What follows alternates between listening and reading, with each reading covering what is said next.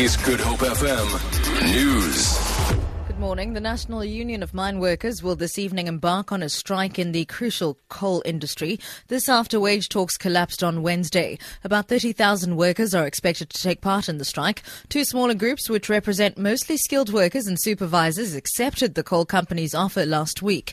NUM is demanding a 13% salary increase, while coal producers are offering 8.5%. South Africa which is beset by power shortages, relies on coal for electricity.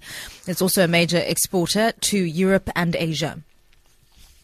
Meanwhile, trade union AMCU says it's ready to ask its rank and file for a mandate to strike. This after a government mediator granted the union and its members a certificate allowing them to embark on a strike. Sibanye Gold, one of the four companies involved in the talk, says it will only sign the deal if all the unions agree to it.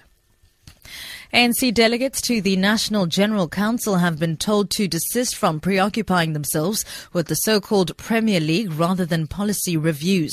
KwaZulu-Natal ANC chairperson Senzo Mchunu has been addressing delegates to the to the General Council in Durban. Speculation is rife that premiers of Free State, Mpumalanga and Northwest, as well as some leaders in KwaZulu-Natal, have managed to influence the leadership election of the ANC Youth League and the Women's League. Mchunu explains. In terms of how we move forward on this and even in the General Council is to take an approach that we are going there for policy making. And we have to focus almost exclusively on policy making and not make them central issues in our debate and in our posture when it is time for serious work of making policy, discussing implementation of policy, and of course, reviewing policy.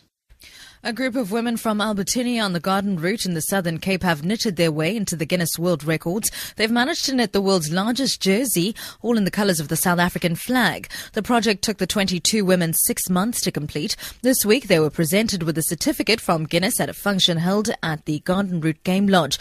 Albertinia Tourism Chairperson Jeff Gibbons says he hopes this feat will put the town on the map and attract more visitors. It took a little bit of time to receive the certificate, but uh, what it means to the town is people that have travelled normally just travel by the town can now actually pop into the town and see exactly uh, what the achievement is. The jersey will be on view, and uh, we will have posters up uh, very shortly where to view it.